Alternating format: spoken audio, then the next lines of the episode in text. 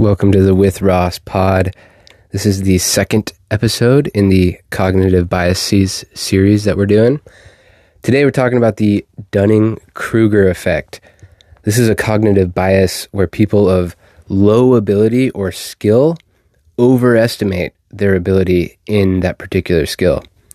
And on the opposite side of this phenomenon, people who are exceptionally talented or high performers tend to underestimate their skill. The example I see most often of this is with investments.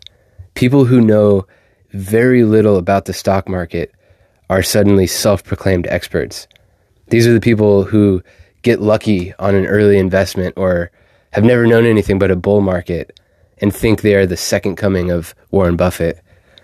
On the other hand, the people who are truly experts understand the randomness of the markets, and likely they have the experience of losing money, of having a failed investment or two.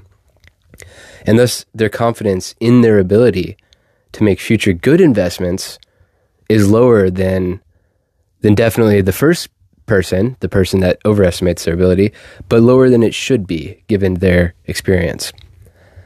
And if you see this graphed, and I'll make a graph the cover image for this episode, with experience on the x-axis and confidence on the y-axis, it looks like a giant U shape.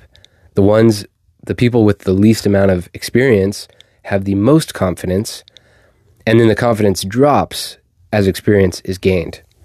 But at a certain point, it starts ticking up again as expertise is approached. But it never quite surpasses the confidence level of the beginner.